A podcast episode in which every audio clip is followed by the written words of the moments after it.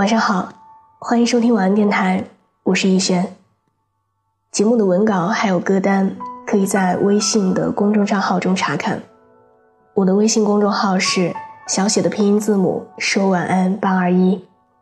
我的新浪微博是我给你的晴天，你可以在那里跟我说说心里话。我的个人微信是六一九三八七六四零。愿我永远不红。只做你的私人树洞，也愿你夜晚不孤单，情话有主。今天要分享的文章来自周冲的《三十岁前别急着结婚》。在开始这篇文章之前，我需要说的是，首先，我不是一个不婚主义，也不是恐婚主义者，但是我非常支持晚婚。前两天，有两个和我同岁、九五年的孩子离婚了。对他们来说，结婚离婚更像是过家家的游戏。我也不反对这种活法，我只是觉得，晚婚意味着内外都更加成熟，自我也更加完善，选择更理性，婚姻关系就更稳定了。婚姻说到底。还是两个成年人之间的事情。我有一个熟人，民政局的，常听他聊起婚姻怪现象。他说，有好多结婚登记的，年龄小的吓人，一九九七年出生，高中刚毕业，稚气未脱的样子，手挽着手过来结婚，问他们想好了吗？笑嘻嘻的回答：“想好了，他就是我一生中最爱的人。”但是，这些想好了的九五后，游戏似的领了证，一年、半年，甚至两个月之后，又游戏似的来离婚，哭哭啼啼的说：“当初我年少无知，被他骗了，想不到他是一个渣男。”另一边则说。天下的女人都是神经病，我已经看破红尘了。幼稚到这种程度，都不知道怎么说了。婚姻不是游戏，没长大的人，还是别玩为好。你负担不起，也伤人伤己。何必呢？始于无知的婚姻，必终于万念俱灰；始于轻率的婚姻，也必终于一地鸡毛。他说：“这么小，脑袋都没发育完整，着急结什么婚啊？”美国国家精神健康研究院曾资助过一项研究，关于人类的大脑发育。这个研究找到了五千多名实验对象，从他们的儿童时一直跟踪到成年，观察人在不同时期大脑的发育情况。结果发现，大脑在二十五到三十五岁才会发育完全。也就是说，二十五岁之前，大脑都是没有完全长成的。说的更形象一些，二十五岁之前，我们在某种程度上是属于脑残。残缺的，恰是大脑最重要的决定长效策略的部分，也就是。认知、判断、信息反馈、审慎思考、推理演变、情绪控制、问题解决、行为指导等等能力，这部分内容发育的越完全，人就越趋近于成人。这部分发育不全，你就是一个孩子，或者是一个病人。这也就是许多女生在二十岁的时候。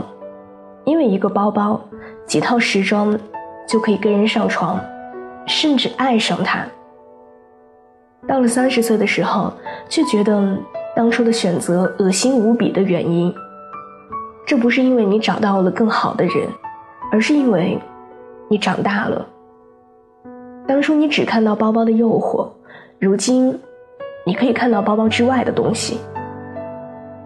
还有一些男孩在年轻的时候，有着不切实际的梦，以为只要我们相爱，怕什么困苦？于是以爱做嫁妆，以情做嫁衣，与人兴冲冲的举行婚礼。结婚以后，才发现问题一个个，麻烦一丛丛。房车钱，孩子尿布，奶粉丈母娘，婆媳矛盾，夫妻经年累月的吵架，晋升无望的工作，走投无路的人生，下落不明的未来，都让他无法面对。无法面对，也就不想负责。于是，渣男批量产生，早婚的正在离婚。或者正走在离婚的路上。有报道说，一九八零年至一九八九年出生的人，成为中国离婚人群中的主力。最近一次人口普查显示，这个群体约为二点二亿。九零后的离婚冲动更加显著，他们会因为一言不合而离婚，因为一个喜欢打麻将。一个喜欢打扑克而离婚，因为看不惯对方家人而离婚，也会因为双方对一部电影的评价不同而离婚。结婚有多轻率，离婚就有多草率；结婚有多随便，离婚就有多不负责任。社会学家保罗·阿马托写过一部著作《一起孤独》。美国婚姻的变化，在这本书中，他通过大量调研，发现一个现象：结婚越晚，婚姻的稳定性越高。因为年龄越长，对婚姻的幻想成分就越少，不高估也不低评，只是一个成年人之间的合作，于是越能以平常心对待。将婚姻童话化、罗曼蒂克化是没有必要的，甚至有毒。晚婚者多数懂得这一点，他们面对婚后的矛盾、生活的平庸，会少一点愤怒，多一些智慧。他们比小朋友更懂得磨合的重要、沟通的关键和个人权利的让渡。一个三十六岁结婚的女士接受采访的时候。她说：“若是十年前，我与男朋友发生口角，反应只有两种，一是吵，二是逃。现在我不了，我以一个成年人的角度去看问题，然后制造机会和他好好聊，让他听见我，我也看见他。有了沟通，就有了亲密，有了亲密。”就有了粘合，所以说，这种婚姻会有更高的存活率。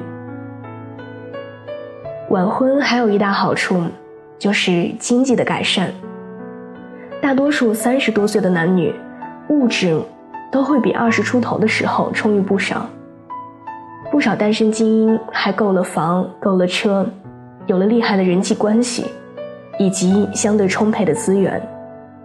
解决了金钱无所不在的控制和威胁，生活就会自由很多，两个人的相处也会轻松不少，不困于钱，不困于硬件条件，选择异性的时候还能更靠近理想标准。如此一来，你就可以更大概率的规避掉不喜欢的人，选择一个相对理想的伴侣。社会学家安德鲁·切尔林也认为，晚婚更有利于婚姻。他写下《婚姻的现状》一书，告诉所有的人：多经历，多读书，将时间与注意力用于自我提升，实现目标，别急着结婚。因为百分之八十的婚姻危机，都始于选择时的盲目。这些盲目必使你对风险视而不见，一厢情愿的自我安慰，一定不会发生的，不会发生的。但墨菲定律告诉你，你担心的，都必将到来。结婚以后，你看见那些预兆，一个接一个成为现实，也一个接一个在你的生活里炸响。你陷入源源不断的困苦，比单身的时候更加折磨，而且这种消耗毫无意义。所以说，在进入民政局之前，还是先让自己变得更好吧。这种变好包括三方面：对自己事业的尊重、户头的增长，还有自我的独立自主。第一，尊重自己的事业，丈夫才会跟着尊重。你放眼四周看一看，就会发现一个现象：婚前不工作。或者工作极少的女性，丈夫几乎都不参与家务，在家庭中，他几乎是一个隐形人，不做饭，不拖地，不带孩子，不管七七八八鸡毛蒜皮。而婚前工作越久，努力程度越大的女性，结婚生孩子以后，丈夫帮忙干家务也越多，对家庭也越重视。这是为什么呢？很简单，你对工作的态度，也会影响他对你工作的态度。二，户头的增长，重要性不言而喻。人口统计学家查尔斯·维斯托夫曾提过这样一个理论：女性在经济上越独立，婚姻对她的受困就越小。许多女性无法离婚，不是因为不想，而是不敢，或者不能。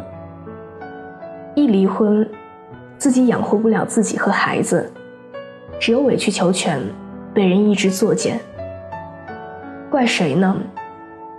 如果不想被控，只有做自己人生的主。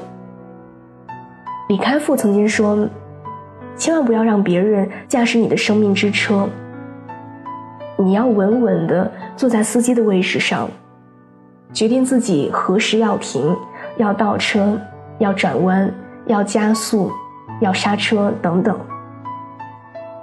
你应该珍惜自己所拥有的选择和决策的权利，虽然可以参考别人的意见，但是千万不要随波逐流。第三，一个人的安全感。只能来自你自己。如果是为了逃避孤独、索取关怀、获得优越感等心理原因而去嫁人或者娶人，一定会在婚后体验到更强烈的孤独感、匮乏感和卑微感。逃不过去的，都得自己去应对。我是不折不扣的晚婚支持者，支持晚婚。原因只有一个：晚婚意味着内外更加成熟，自我更完善，想法更清晰，选择更靠谱，决定更理性，而婚姻关系也更加稳定。婚姻非儿戏，它是两个成年人之间的事情。还没长大的孩子，别急着领证，先好好谈恋爱，好好工作。最后。用特雷西·麦克米伦在三十岁前结婚你就傻了书中的一句话来收尾：忠于自己，最后的最后，你必将遇见那个人。一颗心被你俘虏，就流浪在你怀里的国度。我演你手掌心的纹路，启程我的。追逐。如果你每日都挂着孤独，就抚摸，让你冰山化成湖。我陪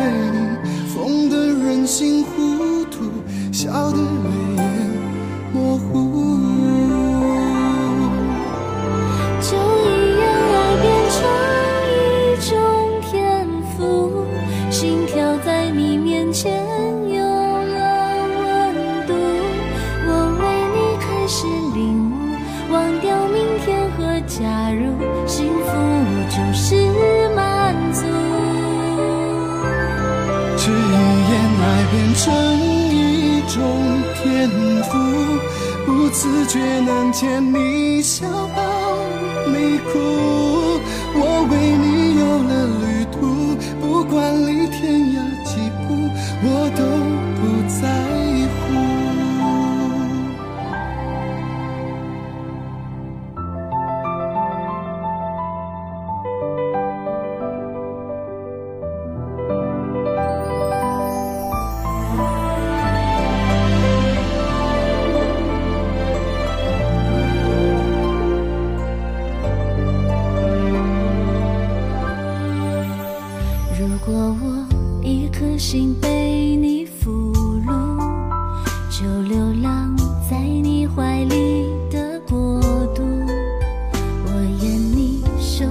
心的纹路启程我的追逐。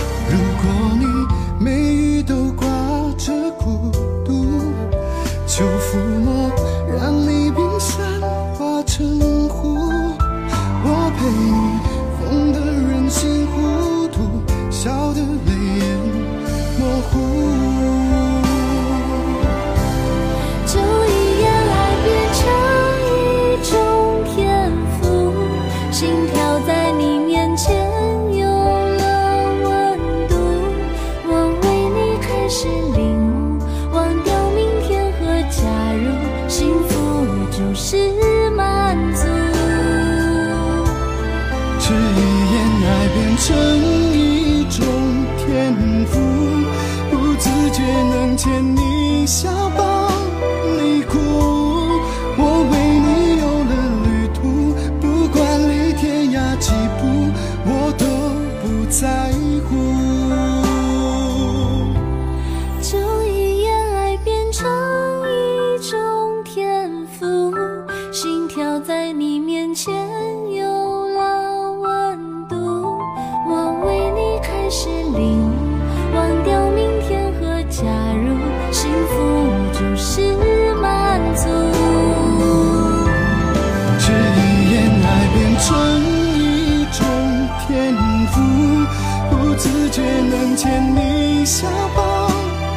苦。我为你有了旅途不管离天涯几步我都不在